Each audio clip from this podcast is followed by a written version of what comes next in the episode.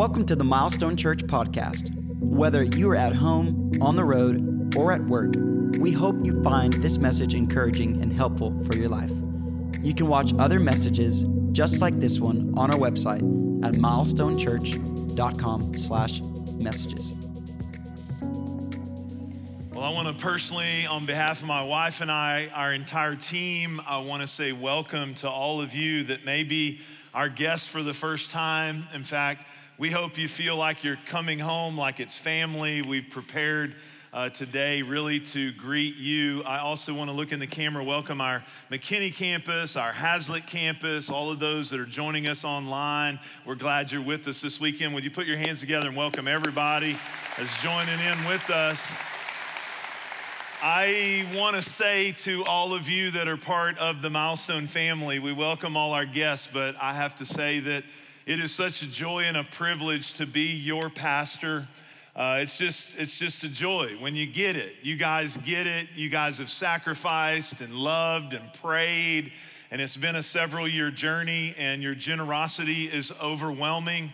And uh, I just want to say how grateful I am for you and how thankful I am for all of you. And we have this big moment where it's, it's, a, it's a marking of a new season, it's a celebration and uh, we just thank God for all He's done. In fact, I want to make sure that we also, when we come into a new moment, we want to thank the, the giver of all good gifts. See, every good and perfect gift, not, not just new space, but new relationships and a new opportunity to be a part of what Jesus is doing in our generation, the, the love we feel, the gratitude that we experience uh, everything we've been able to do is because He first gave to us.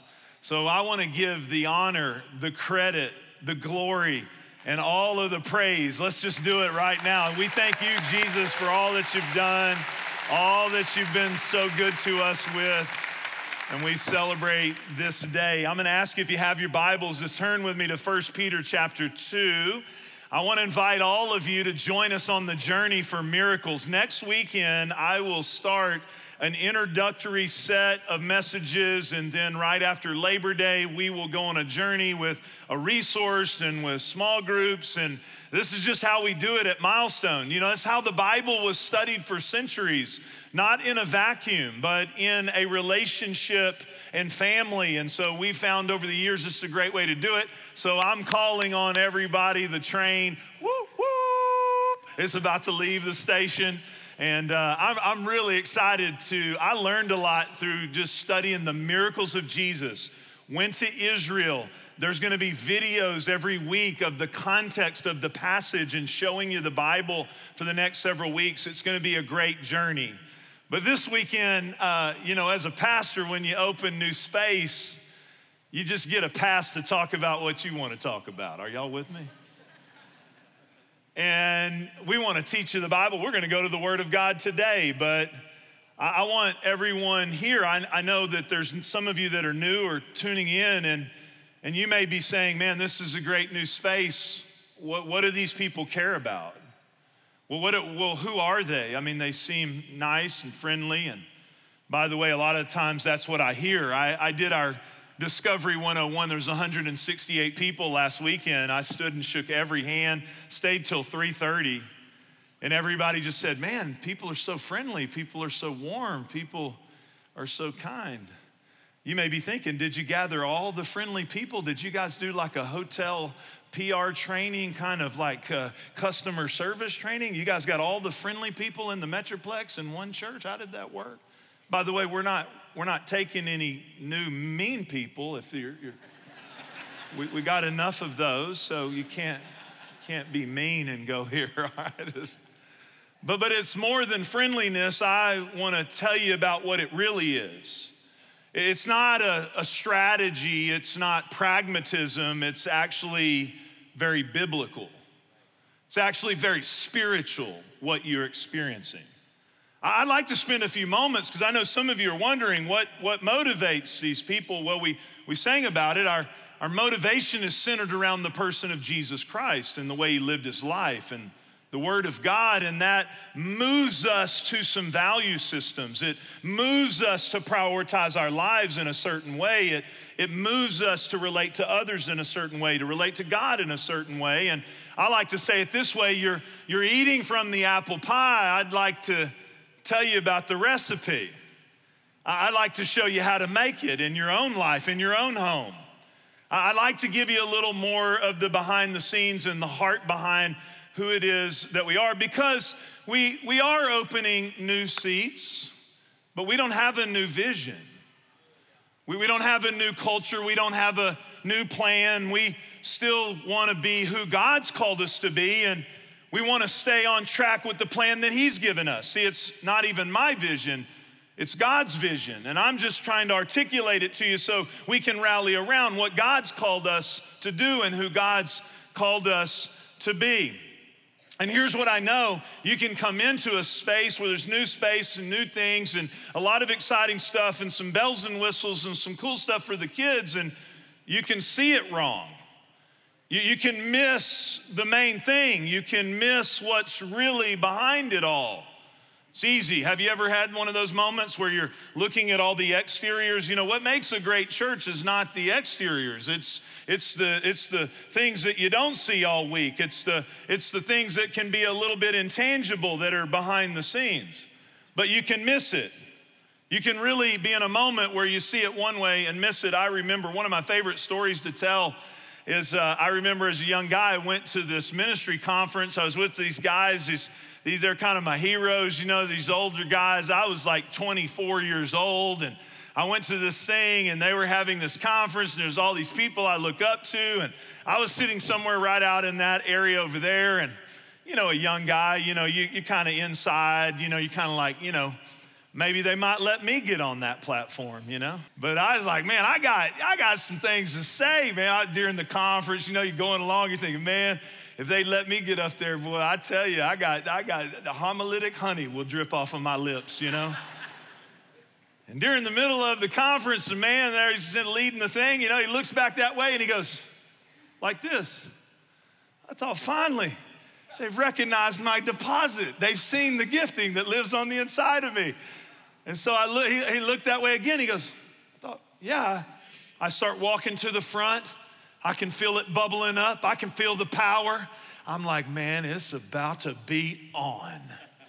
I'm walking down. People start looking. Mike Banis is there. Jed's there. They were literally there. They're looking at. What's Little doing? And as I'm walking toward the front, the head of the conference, I notice he's not looking at me. He's looking at an usher. He's actually calling for the usher.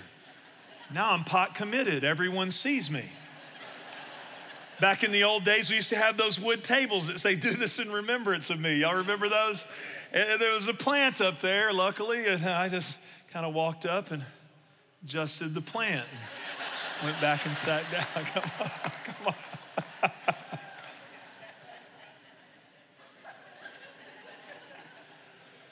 I was in the room but missed the whole thing because I was looking at it from the wrong perspective. God is moving among us. I don't want you to miss it. In fact, we have a text thread as pastors. We just, all summer, we just have been texting each other, a, a bunch of us, just all the things. We had students join us, 100 students for Next Gen Student Leadership. We've had more kids go to camp than we've ever had 56 camp in seventh and eighth grade and high school camp. And, and, and, and, and you see this our, our students worshiping all summer in the commons.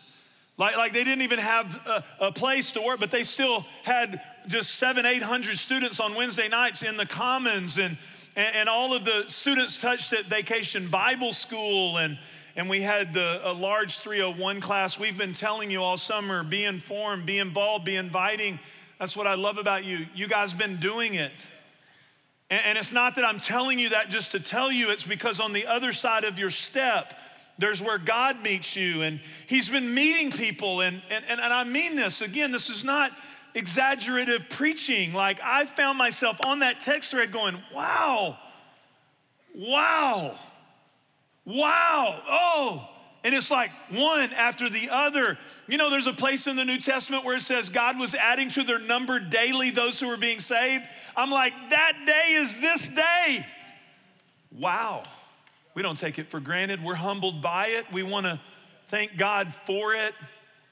I, I, this is I can't tell I can't share you the whole text thread. This one got me emotional though. This is a single mom talking to a young girl saying, "Don't be scared to go into VBS."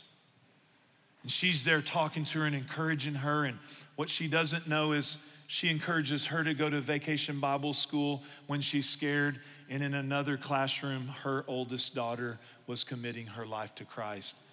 That's church. I have a special place in my heart for Vacation Bible School because my parents were, were first generation Christians. My mom, she walked down a little road to a little church that had Vacation Bible School. She gave her life to Christ at that Vacation Bible School. She became my intercessor, my prayer warrior. She prayed me into the kingdom. She prayed me into my calling. And it was because of a little moment like that in a little church in East Texas in the middle of nowhere. I remember I didn't want to be a pastor. I'd met many that weren't miserable. No offense, but I didn't. I just didn't know many. I thought, I don't think I can do that.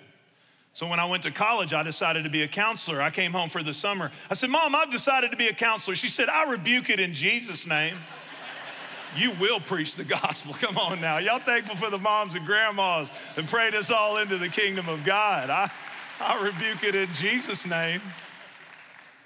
That's what church is all about. We've been seeing God move among us. We don't take it for granted. We approach Him with humility. We say, Lord, I want to be a part. I want, when your eyes search to and fro across the whole earth, I want to be one of those that you see faithful that wants to be a part of what you're doing in my generation. I want to take you to this passage of scripture, 1 Peter chapter 2, and I want to put some biblical context around something that I see lacking in today's culture and world. Something that, in the overemphasis of other things, we've underemphasized the Apostle Peter who walked with Jesus, who's later in his life now giving us some encouragement that I don't see a lot of people understand from the Word of God. Now, before I take you to the passage, I want to give you some biblical historical context. One thing a lot of people miss today is that God is everywhere, but He also uniquely manifests Himself in unique places and scenarios and situations. He's everywhere, there's nowhere he's not, but he is distinctly somewhere in different ways. And that has to do with how he works and how he moves and how he moves within structures, how he moves within a facilitation of places that he can habitate in, that he can dwell in. We go all the way back to the book of Genesis he created man to be with them, He walked with them in the cool of the day. Sin broke that fellowship, but yet He kept coming to be with His people. But we only see in the Old Testament that He came to special people Abraham and Jacob and Moses, He came to be with. By the way, I would like to highlight I didn't get these graphics off the internet. A young lady that works on my team illustrated this named Haley so, isn't it amazing to receive from the gifts of the body of Christ? Isn't this really cool? Amazing. But he would come with these special people at these altars and, and at burning bushes and in these moments. But then they set up a dwelling. They moved this mobile church around where God would meet with them in the tabernacle. And they would move this place around and God would show up. And then they built a temple, a, a, structure made by human hands where God would be in that holy of holies with his manifested holiness and presence. And God would be there. He would be present there in that structure. You say, well, that's the Old Testament, and what does that have to do with us today? Well, the Bible clearly shows us at the shift I want everyone to know today, if you don't know, that when you invite Jesus into your life, you don't join a religion, you join a relationship with a living God. who comes to not dwell in new human structures alone. He dwells within the temple that is the body. He lives within us. He comes to be with us in that structure of your soul and spirit, if you will. And there's a lot of people that don't know that. If you don't know that today, He wants to come be with you, live with you, save you, wash you clean, make you righteous. You'll never be able to do enough to become righteous. You will become righteous when you receive His gift of salvation. When you receive Him, He changes you, and now He lives on the inside of you. But this passage, I see a lot of people today who know how to have some of this and we live in a content distribution Christianity world today. He who knows the most about this is the most mature, but the Bible doesn't define he who knows the most is the most mature. It's he who can live it among his people. And so there is a Another step that Peter gives us in this passage that is really consistent with Scripture that I see a lot of people are not experiencing today, but it's been the foundation of what you're tasting here. That we want everything Jesus has for us, but we want to not stop there because when we get close to Jesus, we see what Peter was taught by him. Peter says this As you come to him, you got to come to Him first. It's not a organized, check a box. You got to come to Him. He's a living stone. Aren't you thankful that Jesus is alive today? We don't worship a statue, a figment of our imagination, a dead religious hero that has a grave with a body in it. We worship the risen King of Kings and Lord of Lords who's alive today. He's living among us, He's working among us. He knows your future better than you know your past. He's alive today.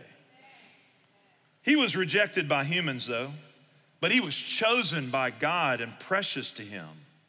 But he says, now you also, after you come to him, you are like living stones. For two weeks, I've been meditating on alive stones.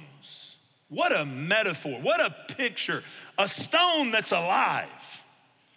First of all, it's not a brick. A brick is uniform, you just spit them out.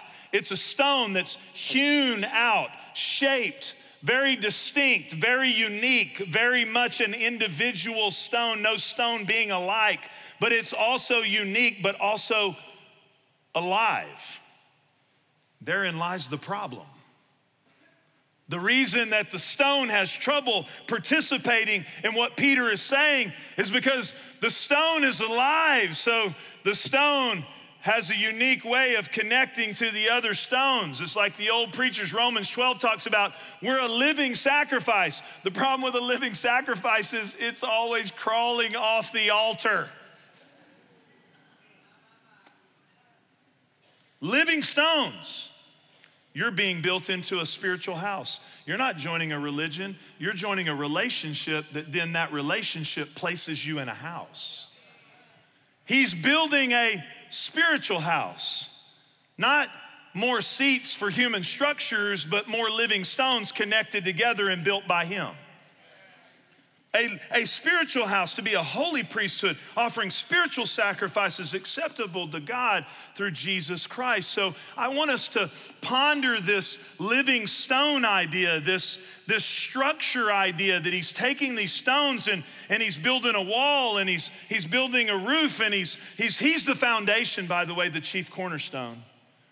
But, but he's, he's putting them together. It's, it's always amazed me how he does that. It's, it's, it's, it's just such an amazing thing when it happens. The thing I'm most excited about in our church is not the physical stones, but you and how He's bringing you together and how He's filling that place with His presence. Why is it so hard to find your place in this thing He's building? Because we're not. We're, we're, stones, we're not bricks. We, we got to be carefully placed, not just, just an assembly line of production and stacking. You, you stack bricks, you place stones. And so there's a placing and, And it's never been harder in our world today of content distribution, convention Christianity, convenience.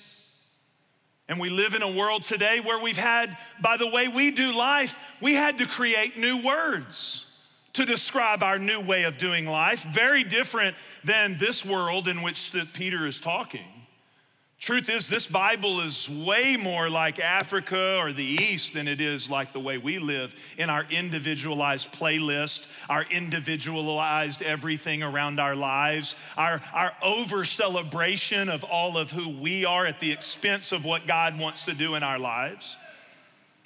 And so you see this plan that Peter has, but in our world today, it's never been harder. We, we have now the ability through technology. Just think about the words. You know, 30, 40 years ago, ghosted was something that happened on Halloween. Zoom was what was described behind a car on a cartoon. FaceTime is when your mom came out after the evening news with avocado on her face. Anybody remember that? Mom, you turned green.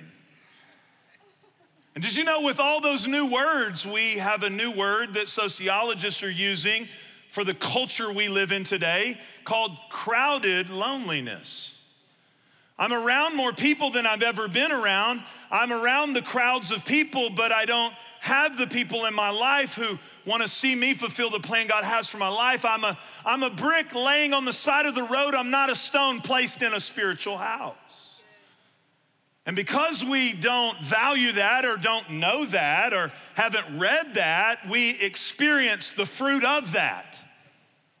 It can be hard to get placed. But what happens in a spiritual house? Well, I love it. It's amazing. It's the only thing that, that in a spiritual house is the only place I see this really happening is, is you have unity and diversity. You, you have these diverse stones. They're from different socioeconomic backgrounds and different religious backgrounds and, and different ethnic backgrounds and, and different cultures and different experiences and different problems and different circumstances. But somehow, some way, God brings them together and, and there's a unity that can only happen through Jesus. And when they get over offenses and they, they, they, they see everyone today, I heard a, a person today say, I've really learned to love myself. I'm like, well, why would you do that? The Bible tells you to die to yourself. You die to yourself to be a part of a spiritual house. Oh, it's not about my music style, my preference, my thing, my pet thing, my side little belief about everything in the end times whatever it is, politics, whatever it is. We get, we get so dragged into the ditch of superfluous stuff, we miss the spiritual house. Oh, yeah, in our world today where everybody has an opinion, and now we got a platform to hear all the dumb ones. In a spiritual house, there's unity and diversity, and, and then there becomes this willingness of that living stone to do its part in holding up the wall. What a beautiful thing. When God says in Psalm 133, where I find unity, not where I find great seats, not, not where I find real gifted, talented, amazing people. No, no, no. Where I find unity, I will command a blessing into that atmosphere. I will touch that place where I find unity. What a beautiful picture that's seen in that house unity and diversity. I need to tell you if you're new, you, you come to our first step. We call it Membership 101. It's just the first place we get to meet you. When you come to that, you'll hear me say this because I feel like if you're coming to a church, you need to know what the movie screen the pastor sees ahead of him. What, what does he really get passionate about? I, I need to make sure you know that. I'm real excited about this weekend. I put my uniform on Wednesday, my eye black on. It's Super Bowl Sunday, move in weekend. It's exciting more people to talk to doesn't really give me the ultimate fulfillment. Because if just more people to talk to was all we were trying to do, I know this after 30 years of ministry, it's not real fulfilling long term. Because if that were my goal, we don't just need to add a few seats here so that we can keep coming together and doing next steps and growth track and getting together and taking care of each other and bearing one another's burdens and learning together and doing miracles together. We just need to go ahead and cut right to the chase and rent out Texas Motor Speedway and let's just see how many people we can get there so the bald guy can talk to them. It would be an amazing. I, if they invite me to Texas Motor Speedway, I don't know, 300,000, we fill the thing up, 235,000, get the lawn, get everybody in there. Maybe they'll all be sober. I don't know. We'll get them all in there and I'll get out there with a microphone. Today, I consider myself the luckiest preacher on the face of the earth, of the earth, of the earth. And man, I would preach the gospel and then I would know I would leave, and here's what I would think I wonder who's gonna disciple that guy that came to Christ. I wonder how they're gonna get connected. I wonder who's gonna be there to pray for them. I wonder who's gonna journey with them. I, the pastor heart in me would be like, that was exciting, but it's so not complete. So I don't live for that picture. I like that part of it, but it's not the full thing. For me, I live with a picture that one day at the end of my life on my deathbed, there's a group of people, my natural children, my grandchildren, the spiritual sons and daughters that have been raised up in this house that you see around, the young people that have yet to be trained. You, Pastor, thank you for everything you poured into our life. We're going to take it from here. That's a totally different, only spiritual houses can have that vision. Mobs can't have that vision. Only spiritual houses can have that vision. So I'm giving you a little essence this weekend. I'm, I'm, I'm, I'm talking to you about, because you walk into a home, this is a home. It's not just more seats, it's a little bit bigger home. It's a little bigger house. And when you get placed, it has more of the essence of a house. And, and you walk into anybody's home, you walk in, you feel something. Well, you, you go to a house where there's a hospitality gift. Isn't it amazing? You walk in, man, they've been preparing for you. It's all good. My wife is a hospitable person. And so if you were coming over, you know, she would like somewhere around 35 candles. This is a marital problem. I hate candles. I hate everything about candles. They give me headaches. I would begin to walk around. She's like, Jeff, why are you blowing these out? Because I hate them. They're of the devil. There's a smell, there's a feel, there's a, there's a, and it's not just the candles, it's not just the decor, it's not just the food, it's the culture. It's the culture that you feel. Have you ever walked into a business or a home or a church or you're like, something's not right? You may not even know that mom and dad have tension, but you can feel it in the room. I'm giving you the essence, the ethos, some of those things. I'd like to give you some of our priorities that we built this house on, and we plan, even with new game zones and kid places, to continue to build on a few of these things. The first one is the presence of God. Not only the presence of God that'll meet you when you go to work this week, the presence of God that'll meet you when you have a crisis with a child or wherever you're at, the presence of God for you individually, which is amazing. But also the presence of God that fills the structures.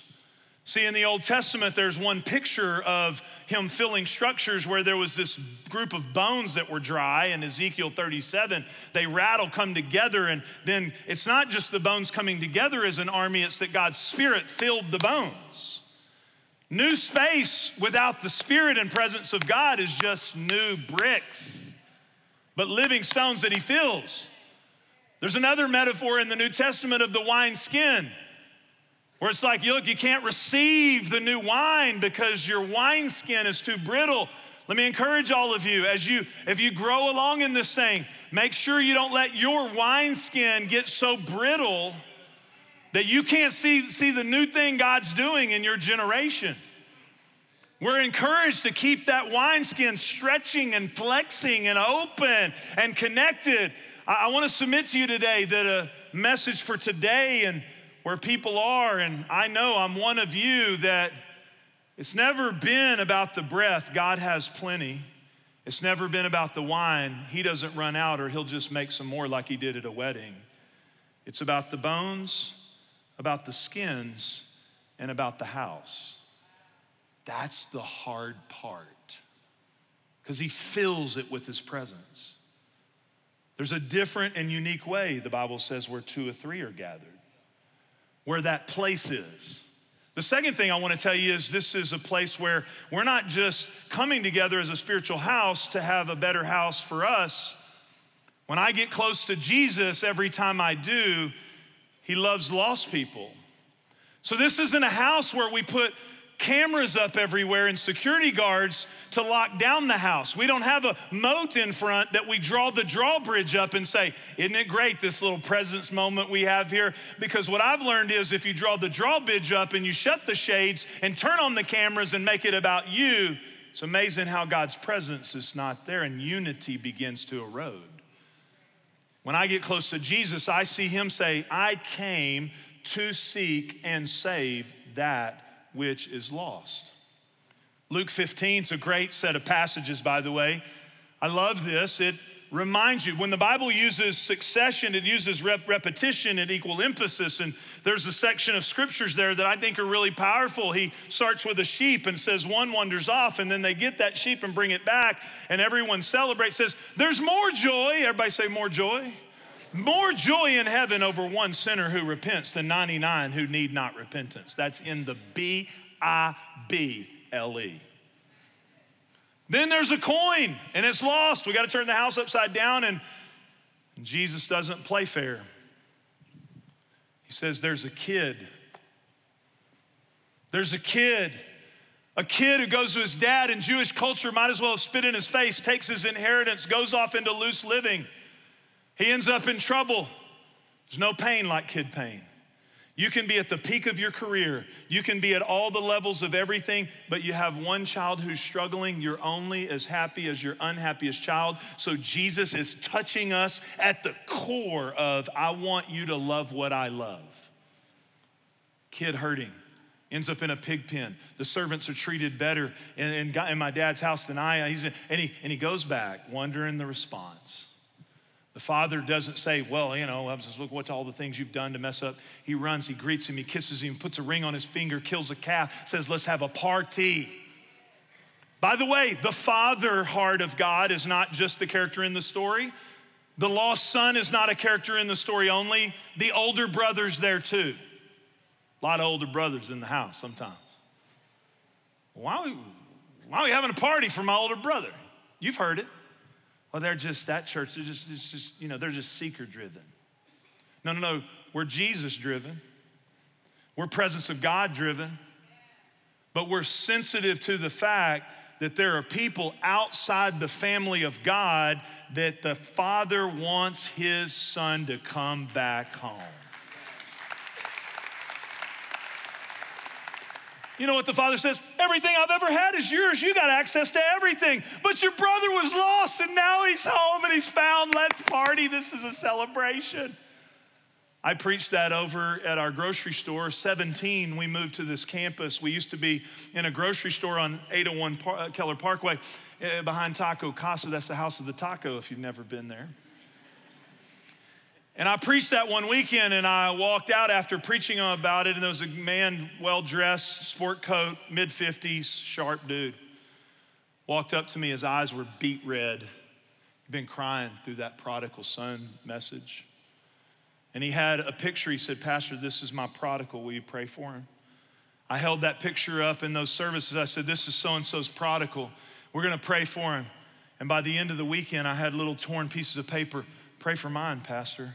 Pray for mine, preacher. Pray for mine. I, I want to make sure on this weekend as we move into this new space, thank God for the loving family that you are.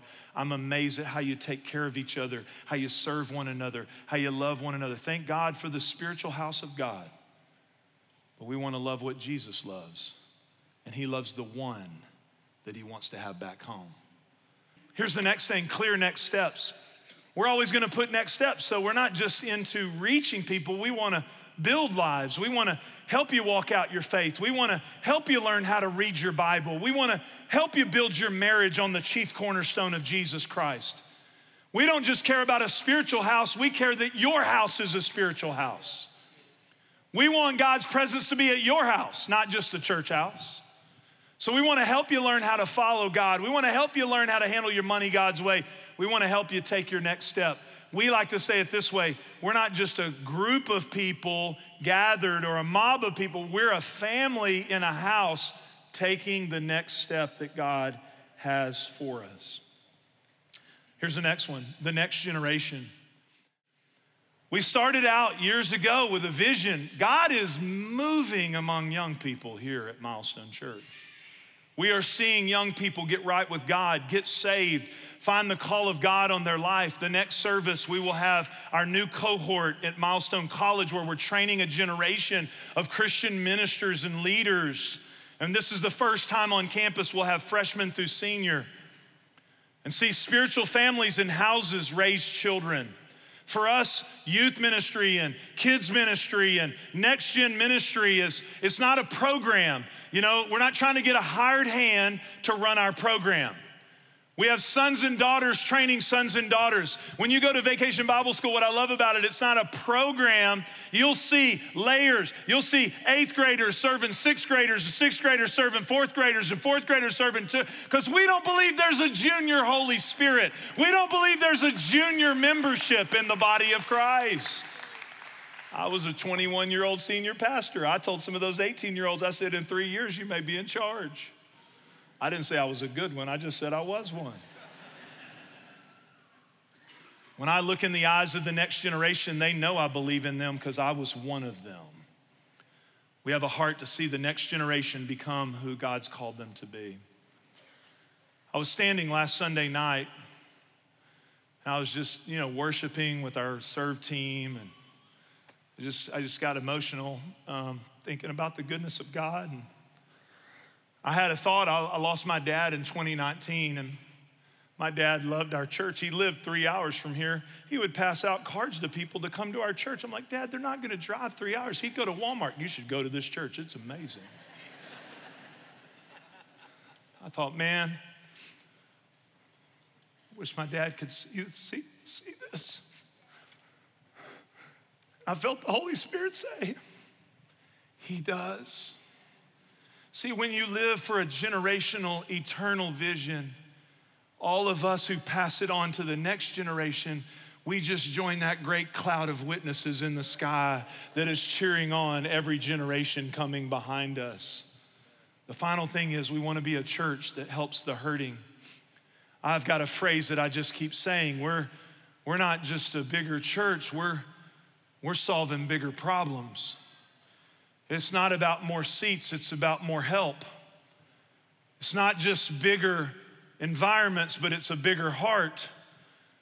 As we take care of code violations in our city, as we become the place people get water during Ice Mageddon, where we help single moms finish their college degrees and give them Christmas presents, as we help the fairy tale ball, where parents of kids that have life threatening illnesses and we serve them we want to be a church that it matters, that our community actually says, I hope you get bigger. I hope you stay here. Please don't close your doors. Because it's not just about bigger, a spiritual house where the stones get connected. It's not a body that's just big and big. Anybody getting older? You get bigger and less mobile. But a body that's connected can reach out and touch things. I love the way you help the hurting. This year's serve team, our serve day, we had 5,000 people in red shirts, 100 and something projects solving problems for broken humanity. I get fired up about that. I want to show you a living story of a church environment where a single mom is impacted and a son is now changed and walking toward what God has for him because of a, a house. Not a mob, but a, but a house can raise spiritual kids. Watch this story with me. I remember when I was about 11 years old, my mom sat me down to tell me that her and my dad were getting a divorce.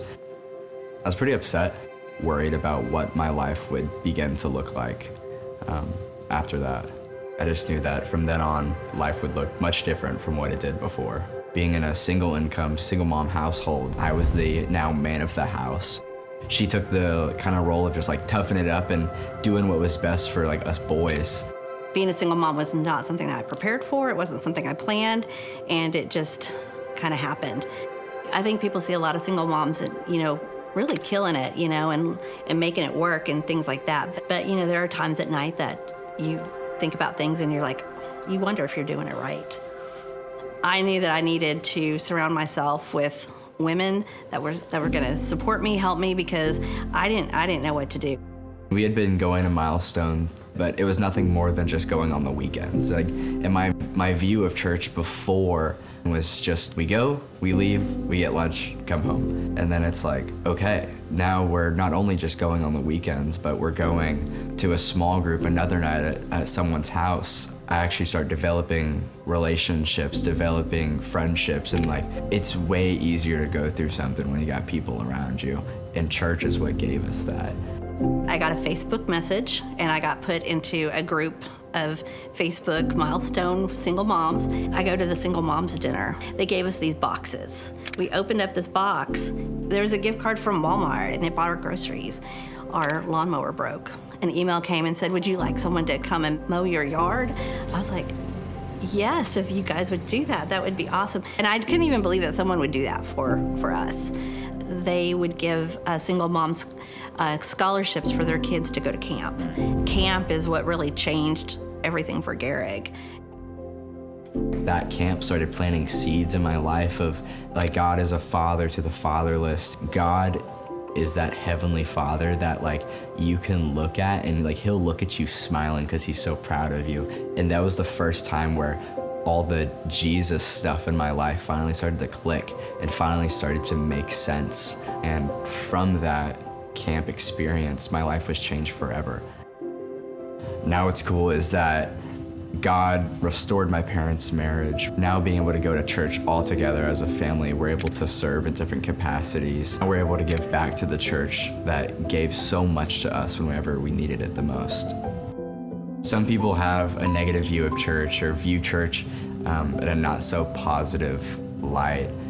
But for me, church was a place where I saw my mom as a single mom get supported in what she was going through. Church was the place that showed up to my house and mowed our yard when we didn't have a lawnmower. Church is a place where male role models poured into my life, where I was shown the love of Christ through men of God. Church is a place where, as a young leader, I'm able to serve and to use my gifts and to show kids the same love of Christ that I was shown. Church was the place where I felt called to ministry, where I'm continually being able to be equipped, trained, and shown what it looks like to be a leader within the body of Christ.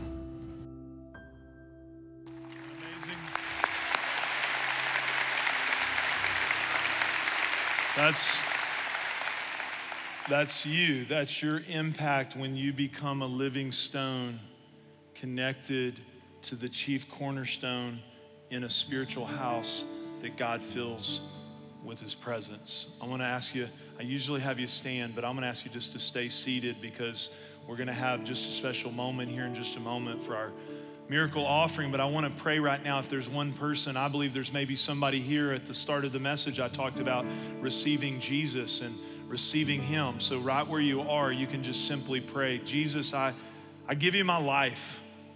I made mistakes, but I believe that you died on the cross for me. You died on the cross for my sin. You rose from the dead.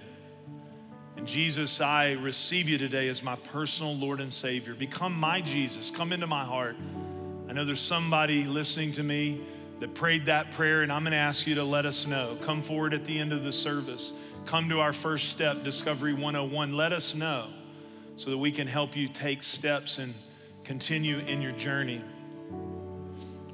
I want to pray, though, also for all of us. There's some of you here who you're not placed, and God wants to help you get placed. And, and, you're a living stone, and God wants to, to help you take steps. And so, Lord, I pray right now you would place each and every person, Lord, that, that there would be a, a work of your spirit that's beyond my words to, to place people in your family. In Jesus' name, amen. Thanks for listening to this week's message. If there's anything we can do to help you in your walk with Jesus, please don't hesitate to reach out through our website at milestonechurch.com. And if you found this podcast helpful, leave a review on the podcast app or your favorite podcast platform. We hope you have a great week.